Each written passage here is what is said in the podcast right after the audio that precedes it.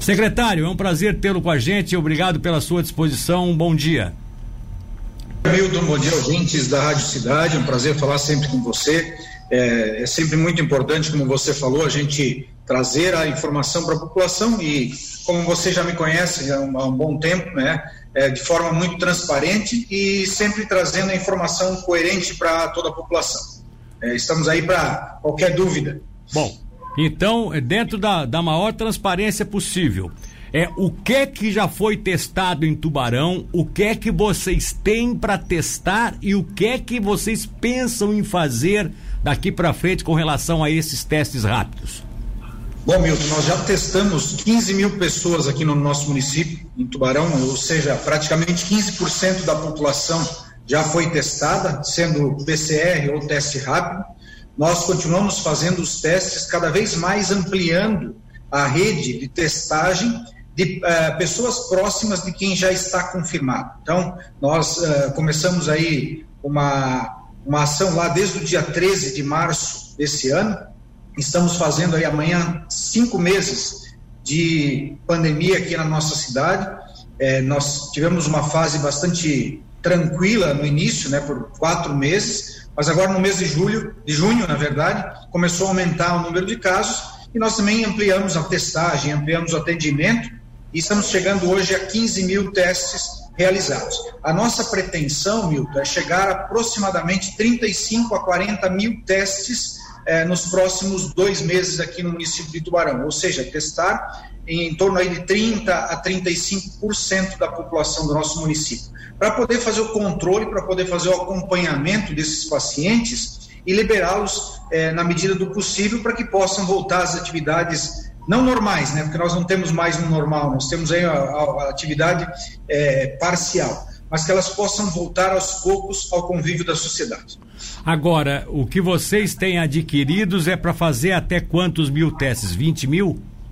Isso, nós adquirimos mais 20 mil testes agora. É, estamos uh, encaminhando a compra de um outro tipo de teste agora para as próximas semanas. Eu acredito que a licitação até hoje estava no, no jornal é, uma errata, mais 5 mil testes que são de antígeno, não de anticorpo. É um teste que é feito é, no período inicial, entre o terceiro e o sétimo dia é, dos sintomas. Então, esse é o nosso pensamento. É, comprar esses testes para já começar a realizar aqui na policlínica e dar um resultado um pouco mais rápido para os pacientes que vêm no atendimento aqui da policlínica, que não precisem ficar esperando pelo PCR por muito tempo, e uh, o teste rápido, que a gente sabe que ele só vai ser eficaz a partir do décimo, décimo segundo dia depois dos sintomas.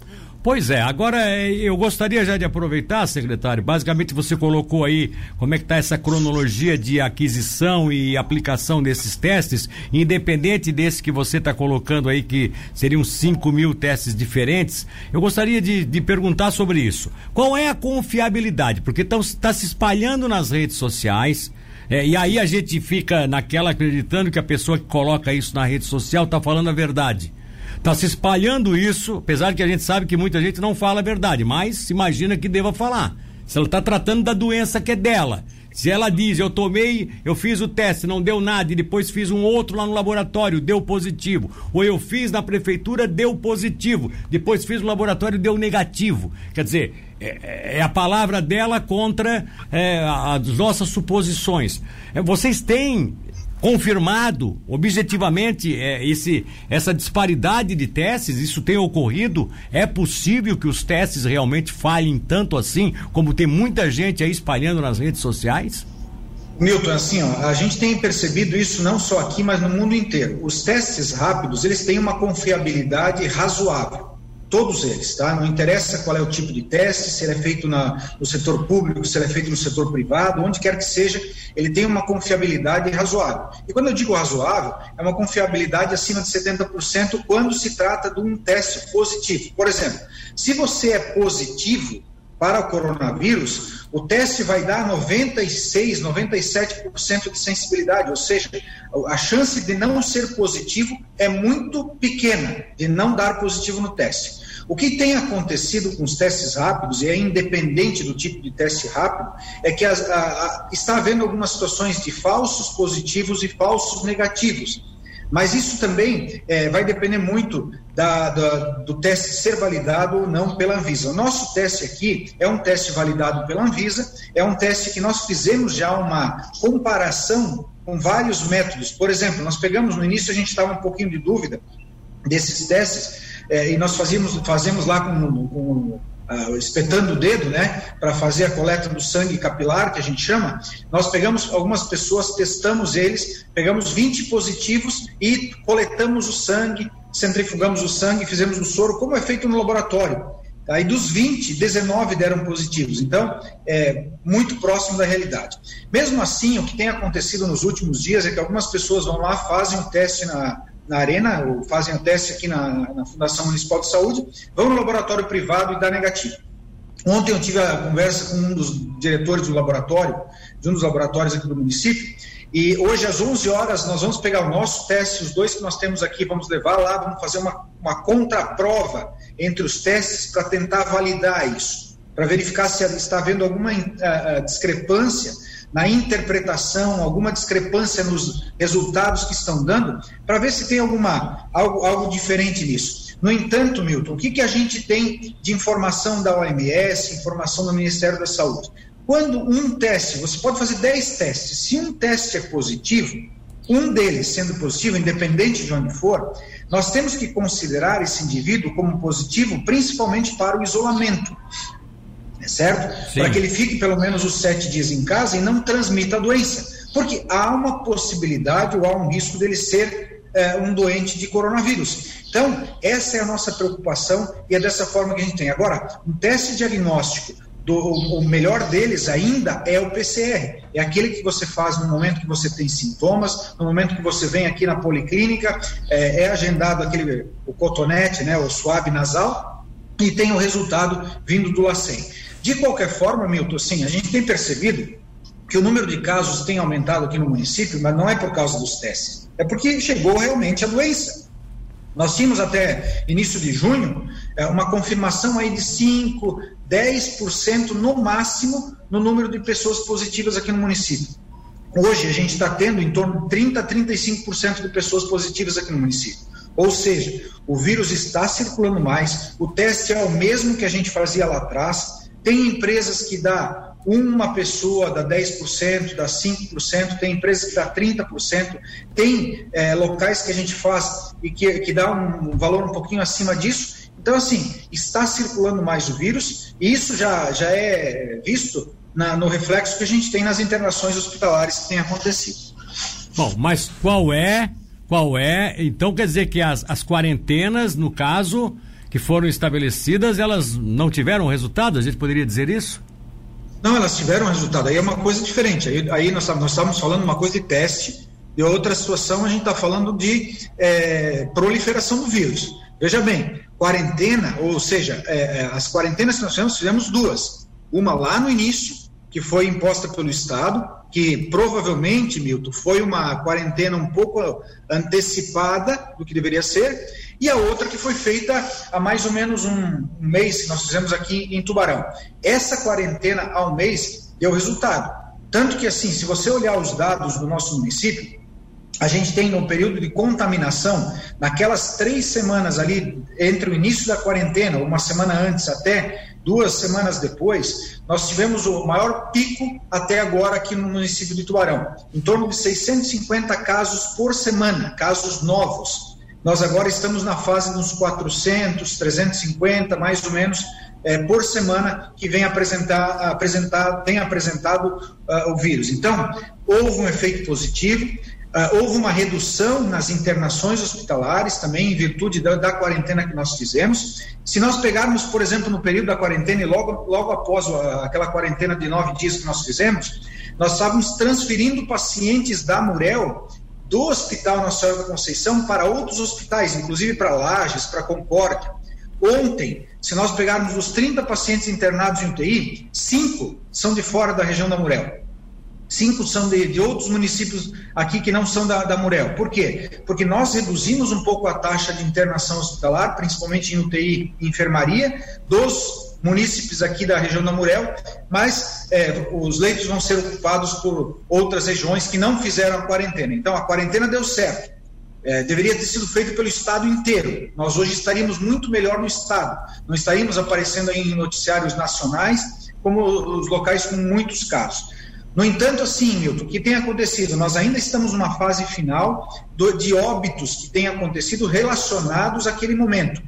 É, que os óbitos refletem mais ou menos um mês atrás é, de contaminação. É, ontem, pelo menos, nós não tivemos aqui em Tubarão, depois de um bom tempo, nenhum óbito do município nós não tivemos, e a gente torce para que a gente consiga passar por isso e que nós tenhamos tido nesse último mês o maior pico de todos da, da pandemia, 30% da população contaminada, e a gente possa passar por isso e amenizar os problemas daqui para frente.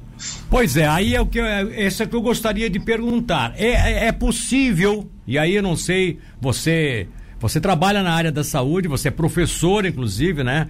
É, mas isso independe se você trabalha na área das, da ciência, da descoberta, mas se você tem muitos estudos. E hoje você se baseia nesses estudos. É, é, é possível que nós já tenhamos agora esse índice de pessoas se contaminando, já recebendo é, um vírus mais enfraquecido, que é a teoria da, da, da, da, a teoria da contaminação de rebanho, que vai enfraquecendo o vírus, as pessoas vão se autoimunizando. É, o tubarão estaria já entrando nesse processo, nesse procedimento? Olha, eu, eu acredito que sim, a gente tem avaliado toda essa situação. É claro que assim, o enfraquecimento do vírus, isso não, não é uma questão que, que, que normalmente vai acontecer. O que acontece é que as pessoas começam a ter contato, começam a produzir anticorpos e elas acabam ficando imunes, né? E quanto mais pessoas tiverem contato, e quanto mais pessoas tiverem anticorpos, menor é a transmissibilidade. É, nós acompanhamos os dados aqui do município de Tubarão, com, com cálculos estatísticos, com pessoas que trabalham nessa área de pesquisa. Nós chegamos a, a, provavelmente, obviamente, nós chegamos num pico é, em meados de julho é, na transmissibilidade, ou seja, aqui em Tubarão, só para você ter um exemplo, Milton, nós tínhamos uma taxa de transmissão que era a seguinte: a cada 100 pessoas com o vírus ativo, nós estávamos trans, transmitindo para aproximadamente 120 pessoas novas. Ou seja, era 20 pessoas novas a cada dia recebendo o vírus, então um aumento exponencial nessa situação. Né? É, agora nós, nós estamos com uma taxa de 100 para 105, ou seja, ainda a gente tem um aumento. O ideal seria a gente ter uma taxa chamada de 1 para 1, ou abaixo de 1 para 1, porque Sim. aí você começa a diminuir essa escala. Eu acredito que nas próximas semanas a gente vai ter isso. É, se a gente conseguiu imunizar pelo menos aí 25 a 30% da população, Pode até ser que nos próximos meses nós tenhamos mais um pico, mas esse pico ele deve ser um pouco menor do que a gente teve agora em julho, é, relacionado a essa, essa, esse boom que houve aqui no sul do Brasil. Né? Lembrando, né, Milton, que assim não é uma situação que nós estamos vendo em Tubarão, nem muito menos na Murel, é uma situação que a gente está vivendo nesse momento no sul do Brasil. Rio Grande do Sul, Santa Catarina, em massa, está tendo uma proliferação maior do vírus. Isso é em decorrência do frio, é, é, secretário? Não, não é, não é em decorrência do frio. É só a gente pegar assim, ó, nós tivemos um aumento no número de casos é, no Brasil, inicialmente lá no norte do, do, do Brasil, né, na parte de, do, do, Amazonas, do Nordeste, naquela parte. Depois foi descendo. É, essa proliferação ela não depende do frio. Claro que os agravos, claro que a transmissibilidade ela pode ter uma influência, é mesmo que pequena do frio, né? e os, os óbitos ou uh, principalmente as internações hospitalares elas podem aumentar em virtude do frio, porque nesse período aumentam também as procuras por eh, postos de saúde, pelos nossos centros de triagem, pelos hospitais. Mas o agravo da doença ele não está relacionadamente, eh, relacionado diretamente ao frio. Eu gostaria de saber de ti agora ainda com relação a essa questão da, da capacidade do teste ou não, porque aí tem algumas pessoas, e você falou do é, teste falso, falso positivo, falso negativo tal, e tem um cidadão aqui que pergunta, por exemplo, é, ele tem uma pessoa conhecida, até um vizinho, que fez um teste rápido pelo sistema de saúde e aí deu positivo. Só que a família, na dúvida, fez, fez com ele outros dois testes de sangue e todos deram não reagente. Mas, eh, mas os testes de sangue, no caso, é esse que, que é feito no laboratório? Você consegue explicar isso para a gente aí? Não. Sim, é, na verdade, assim, ó, é, todos os testes são feitos, nesse caso, testes rápidos são feitos com sangue. A diferença é que nós fazemos com aquele furinho no dedo é, e o Sim. laboratório vai lá e faz a coleta na, na, no vaso sanguíneo. É a mesma, é a mesma situação praticamente. É assim, ó, a confiabilidade do teste, como eu falei anteriormente, ela, ela vai depender muito da qualidade do teste rápido, né? É, porque a interpretação é um pouquinho é, muito, ela é muito simples de se interpretar. Existem alguns testes de laboratório que são diferentes que fazem a quantidade do vírus. Esses são um pouco mais sensíveis e um pouco melhores. Então, se ele sai a quantidade a 0, tanto, o que, que, tem acontecido em alguns momentos? E aí, e aí é uma situação específica. É, tá, tem dado positivo no teste que a gente tem feito, teste rápido, a pessoa faz o quantitativo, dá um valor muito baixo no quantitativo de anticorpos. É, isso, pelo laboratório, não é caracterizado, não é configurado como coronavírus, mas o nosso, a interpretação, ela acaba saindo como essa forma. Por isso que eu disse assim, ó, é, o, que, o que as pessoas têm que entender, assim, ó, pode haver divergências em algum momento no teste? Sim. É má vontade ou é, é algo que... Ah, o setor público está fazendo para ganhar dinheiro. Não, não tem absolutamente nada a ver essa situação. É, é, é algo muito é, sem nexo e sem conexão falar algo nesse sentido. Então, assim, o que acontece? Nós temos um teste que é, é, é, muito bom, o laboratório tem um teste que é muito bom, o laboratório pode dar falso negativo, assim como nós pode dar falso positivo em alguns momentos, poucas vezes, assim como o laboratório também dá falso negativo em algumas situações. Então, é, é uma, uma divergência que pode acontecer. O que, que eu digo para as pessoas assim? Nós estamos num momento de pandemia. Se você realizou um teste e deu positivo, é, por mais que sim, você queira testar novamente e, e, não confie no teste que é fornecido pelo setor público, você vai ter que ficar em isolamento se for positivo. Isso não é uma imposição nossa, não é uma obrigatoriedade nossa. Se não confia no teste que é, é fornecido pelo setor público, Pode se negar a fazer, não tem problema.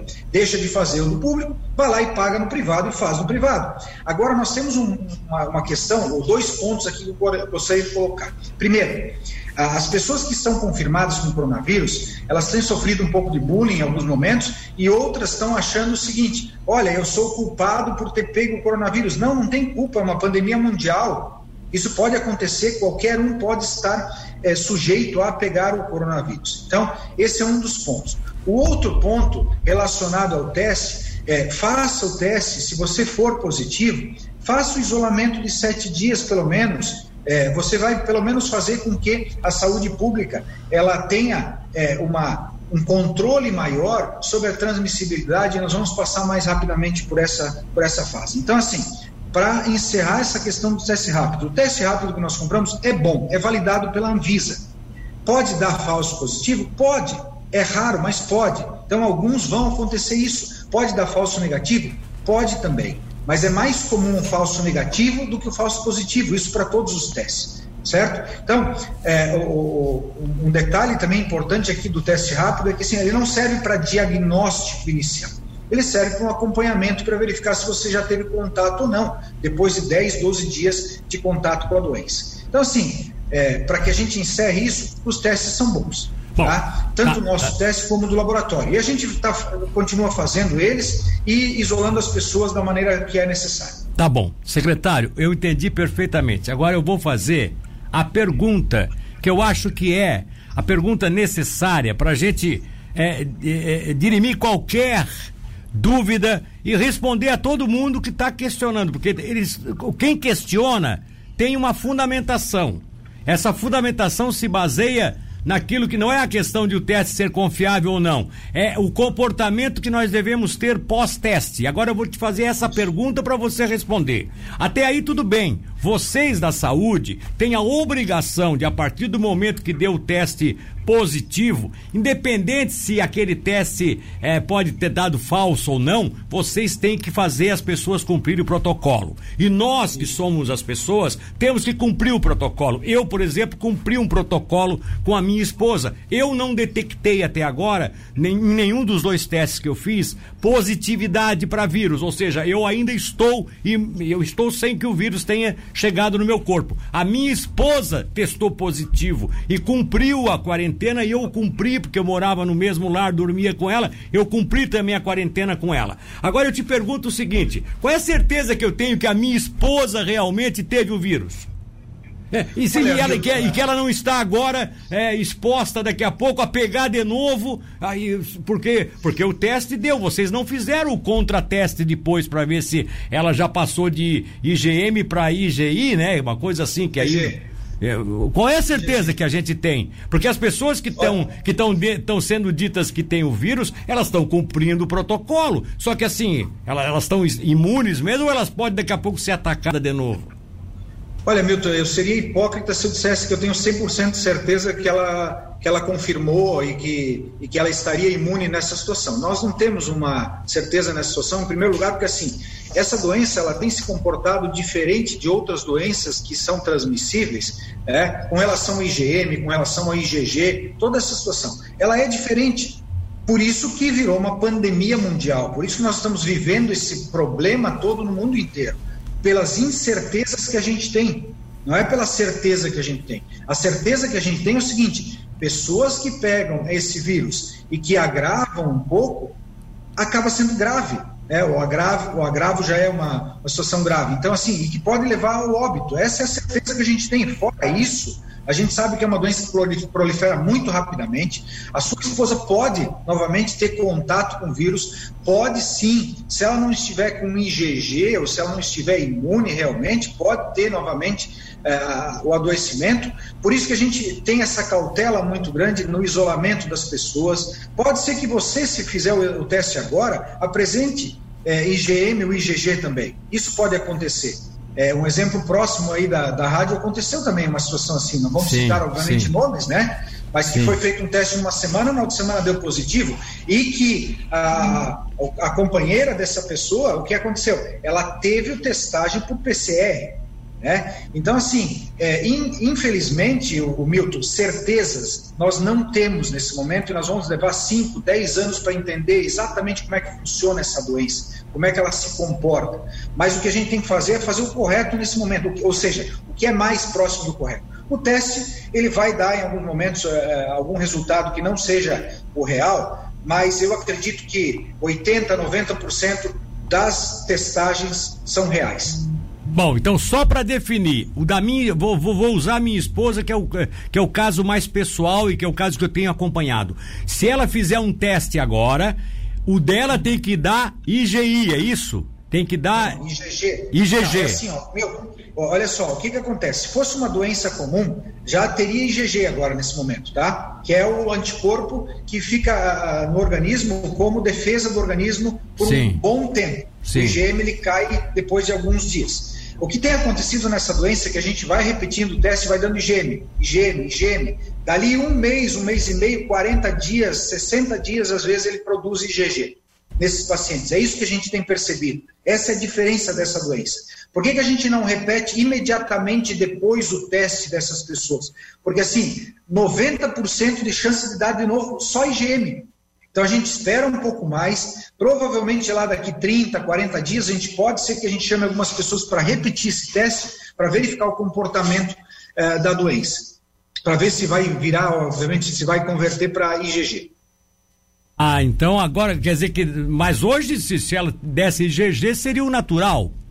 É porque já... Sim, é natural, poderia, seria, seria natural da IgG, mas se der IgM também não tem um significado é, diferente do que pode ser que daqui a pouco você tenha a formação de IgG novamente. Deixa eu um ouvinte aqui, ó, é, tá perguntando o quê? Nossa empresa foram testar todos os funcionários na semana passada é, pela prefeitura, 10 funcionários, cerca de 30% tiveram teste positivo. No contrateste feito no laboratório Santa Catarina, todos deram negativo. É, é complicado isso, tá? É, o Dyson já tinha inclusive conversado aqui conosco, tá? O ouvinte está pedindo aqui para não se identificar. Enfim, deixa eu ver aqui se a gente consegue é, voltar. Voltou o secretário não? Tá voltando? Já está conosco? O secretário. E eu não queria mais voltar nesse assunto, mas esse aqui levantado aqui pelo cidadão é esse aqui é complicado, né? E você talvez até já tenha sido comunicado por eles, tal, é uma empresa aqui da cidade que foi feito, fez o teste via prefeitura, cerca de 30% dos funcionários tiveram positivo, só que no contrateste do Santa Catarina todos deram negativo, aí todos deram negativo. Isso não é um, algo muito estranho, secretário? Sim, é estranho. Aí, assim, a pergunta que eu faço, porque é, que é muito comum as pessoas acreditarem é, no que é o setor privado e não no setor público, né? Isso é muito comum. É, a gente, tu, tu, sabes muito bem, né? Acompanha muito isso, sempre tem uma desconfiança do setor público. Eu faço a, a, eu retruco a questão normalmente dizendo o seguinte, tá, mas quem é que disse que esse teste negativo é negativo realmente também?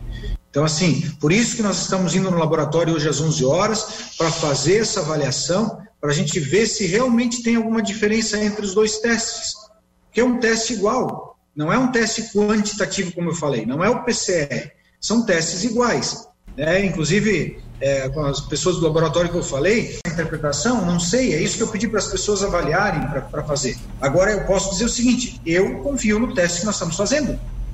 Eu não conheço o teste do laboratório. Agora, sim, óbvio, não, não, não estou aqui também para contestar um resultado do laboratório. Né? Não estou aqui para fazer isso. Agora, o teste que a gente tem feito, ele está dando certo. Tanto que, assim, nós fizemos uma contraprova, pegamos pessoas com PCR, testamos, todos eles dão positivos no nosso teste. Todos. Né? É, fizemos contraprovas aqui. Então, assim, o que, que acontece? Tem uma questão econômica aí também de algumas empresas que está acontecendo o seguinte: como nós temos que passar por sete dias, eles, eles preferem muitas vezes ter o resultado negativo para poder liberar as pessoas para trabalharem. Também tem isso. Vamos ser bem sinceros, vamos, vamos abrir a questão então para todas as situações. É muito melhor a pessoa, a pessoa confia mais num teste negativo do que num positivo, infelizmente. Ah, como é que é as pessoas? Eu não entendi a parte final aí. As pessoas confiam muito mais num teste negativo, que é o que elas querem ouvir, o que elas querem receber, do que num teste positivo. Isso é natural. Né? É, por exemplo, assim, ó, se você fizer 100 testes, 99 forem positivos e um for negativo, o que, que a pessoa vai acreditar? Ou ela vai desconfiar dos testes positivos, ela não vai desconfiar do teste negativo. Essa é, é, a questão. É, eu, eu, eu, eu, eu, tô, eu vou trazer uma opinião de uma pessoa que não é opinião, é uma informação que ela está dando aqui agora, a minha esposa Cleia, que inclusive foi testada como, como positiva. Ela disse o seguinte: ó, não é só na rede pública que está dando é, essas é, disparidades com relação ao resultado dos testes. Tem o caso da Unimed, segundo ela, primeiro deu positivo, segundo deu negativo. Ela tem um parente, inclusive, que fez o teste pela via esse convênio num hospital em Criciúma desse desse convênio e aconteceu isso. Primeiro deu primeiro deu deu, deu positivo, o cara cumpriu a quarentena, foi fazer o teste, segundo deu negativo.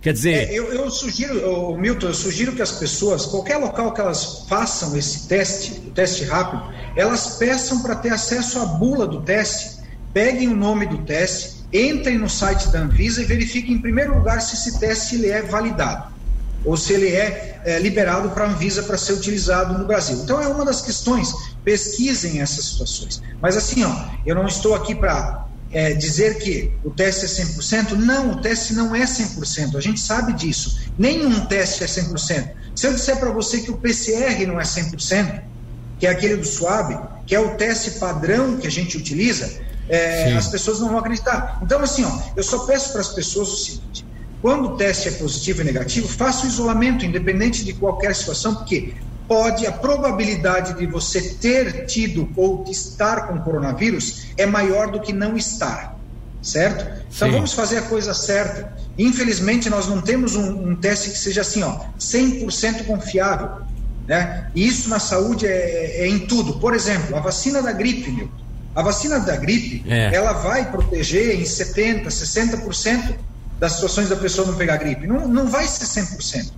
Né? Então, assim, ó, vamos confiar. O teste, para encerrar essa, essa polêmica toda, que eu quero dizer assim: primeiro, você falou no, antes do intervalo, nós não recebemos dinheiro para teste positivo. Ah, tá. Agora, agora eu acho, eu acho que essa pergunta é. eu quero refazer para ficar bem claro para todos os ouvintes. Tem um comentário na cidade que, aliás, o que falta, o que não falta nas redes sociais são comentários entre aspas, né? Porque Isso. lamentavelmente são às vezes suposições, denúncias frau, é, falsas, é, apenas é, é, suposições de pessoas que é, muito é, isso é lamentável. Mas uma delas é essa, que a prefeitura receberia por cada pessoa contaminada ou por cada pessoa morta, a, a, a prefeitura por, morta por covid, a prefeitura receberia uma importância de até 19 mil reais por pessoa. Isso é verdade?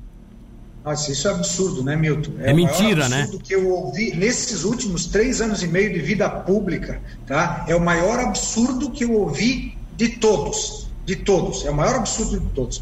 Não tem, não tem cabimento isso. Nós, assim, ó, a saúde pública, é, de todos os municípios recebe recurso por pessoa viva, tá? Recebe recurso por pessoa viva, por população. Nós recebemos alguns centavos por pessoa viva, não por pessoa que vem a óbito, por pessoa que tem algum tipo de doença. Isso é nós estamos vivendo um momento muito complicado, né? Um momento de um ano político, um ano que muitas pessoas vão inventar. Nós temos muitos, muitos especialistas também, né, Milton? É, eu já disse que assim, ó, assim que a, a, pandemia acabar, eu vou começar a dar consultoria é, de direito, é, vou dar consultoria também de engenharia, porque eu vi umas lives aí, achei interessante e estou me achando entendido no assunto. Né? Então, vamos parar com essa polêmica. Não existe essa, essa, questão de recurso, até porque, vamos ser bem sinceros, né, Milton? Se viesse recurso dessa forma, teria muito município que, ao invés de ter 5, 10, 20, 30 mortes, teria mil, mil e quinhentos, duas mil, e inventar gente morrendo para isso, né? Porque é, tem esse problema. Tá. Não existe isso, isso é, é, é, é, fake news. Tá, mas para aí, mas Andréa Machado, André, Andréa Machado Luciano pergunta aqui, mas o hospital tem diferença de valor pelo que eles recebem entre uma pessoa com Covid e uma pessoa sem estar contaminada com a doença? Aí tem um detalhe, não é, não é por estar ou não. Por exemplo, os leitos de Covid os leitos das pessoas que ficam na UTI, eles são diferenciados dos leitos que não são de Covid, certo? Leite de UTI, o valor diário que eles recebem é um acréscimo para a situação, só, mais nada. Então não é, não tem nada, nada eh, assim explícito com relação a isso. Não existe essa questão de óbito ganhar mais, covid ganhar mais. Não, é o que o que se paga por um leito de covid é um pouco mais pelo governo para os hospitais para internações, porque o custo nós, nós fizemos aqui o custo com o Hospital Socimed para tentar é, contratar leitos de UTI. O custo de um paciente normal numa UTI é em torno de 3 mil reais, 3.500 diários. O custo de um paciente Covid é em torno de 7.500 diário, ou seja, é muito mais caro manter um paciente Covid. É caro até porque tem mais profissionais, o tipo de atendimento é muito mais intensivo, é isso? É, tem o isolamento, né? Quando você tem isolamento e você precisa, por exemplo, o profissional que está atendendo um paciente Covid, ele tem que estar lá com uh, um paramento especial, tem que fazer a troca desses é, equipamentos de proteção individual a cada tempo. Então, tem todos os detalhes relacionados a isso e os medicamentos utilizados, o tratamento, o acompanhamento, é, vários fatores relacionados a isso que fazem com que custe mais caro tratar um paciente Covid. E eles ficam mais, tempos na, mais tempo na UTI do que um paciente normal.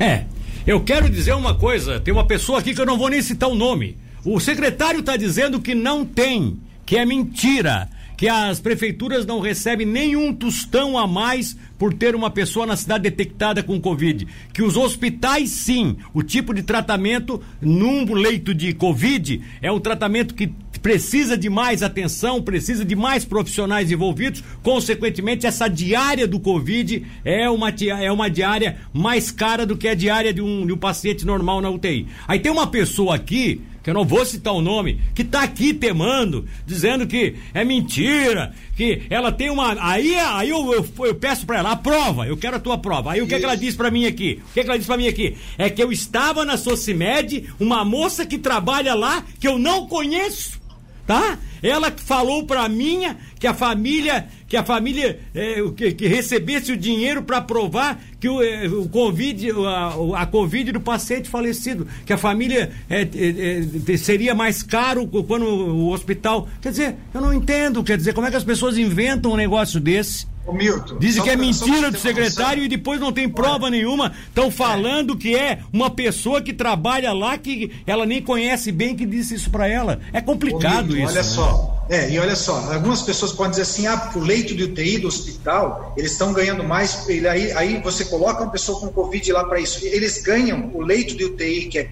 habilitado, eles ganham R$ 1.600, independente de ter paciente ou não nesse leito. Você entendeu? Justamente para deixar o leito lá específico para ser utilizado pelo Covid.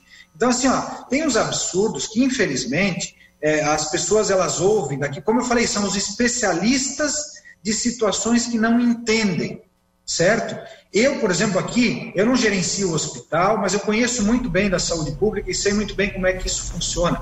Nós não recebemos recursos em cima disso, nós recebemos recursos para prevenção e para o tratamento de doenças, não para é, que tenhamos óbitos aí, a gente vai receber isso. É, é totalmente descabido, sem nexo. Agora, agora, agora essa informação, Dais, que lá no Rio de Janeiro, em São Paulo, parece que o TCU teria declarado que no São Paulo e no Rio, o governo estaria pagando até 18 mil reais por, por morte por Covid, no caso, para paciente tratado por Covid. Ou é uma questão procede, de, é, é de hospital para hospital?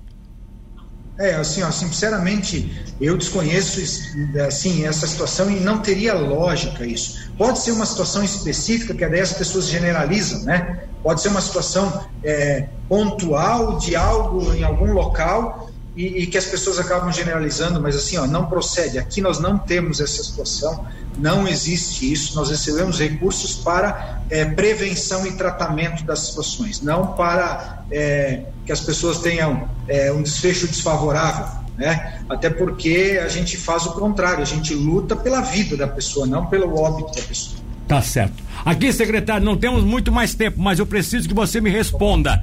É, essa, essa essa informação que foi vinculada, inclusive, por, por, por um site de um e-jornal aqui, que agora virou só portal de informações, né? Que era jornal, mas virou portal de informações, de que.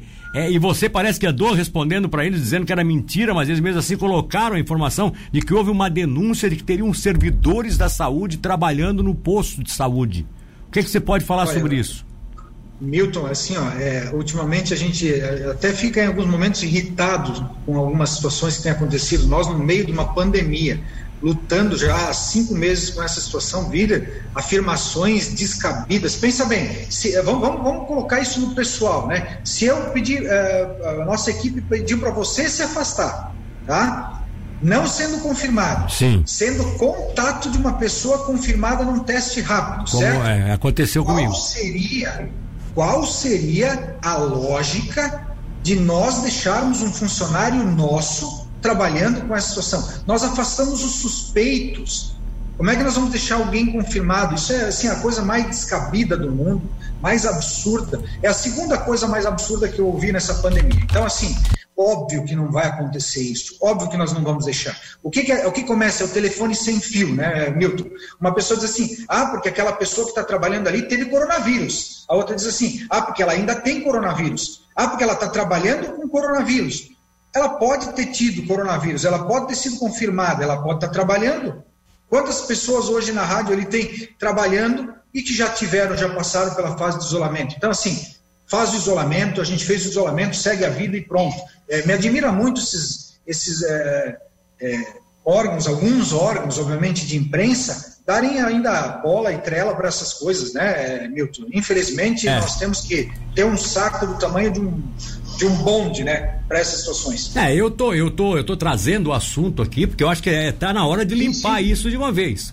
Inclusive tem outra Exato. pessoa aqui que eu não vou citar nomes, até porque aí daqui a pouco eu vou criar uma, uma confusão aqui, eu deixo assim, mas a pessoa está querendo me dizer que existe isso e que inclusive tem, uma, tem um memorando seu assinado por Dyson Trevisol que pede para os colaboradores diante da pandemia da Covid. Você lembra dessa em fundação de acordo com a nota técnica, você mandou um isso. memorando e você orienta ah, é assim, os profissionais ó. a se afastarem, é isso, né?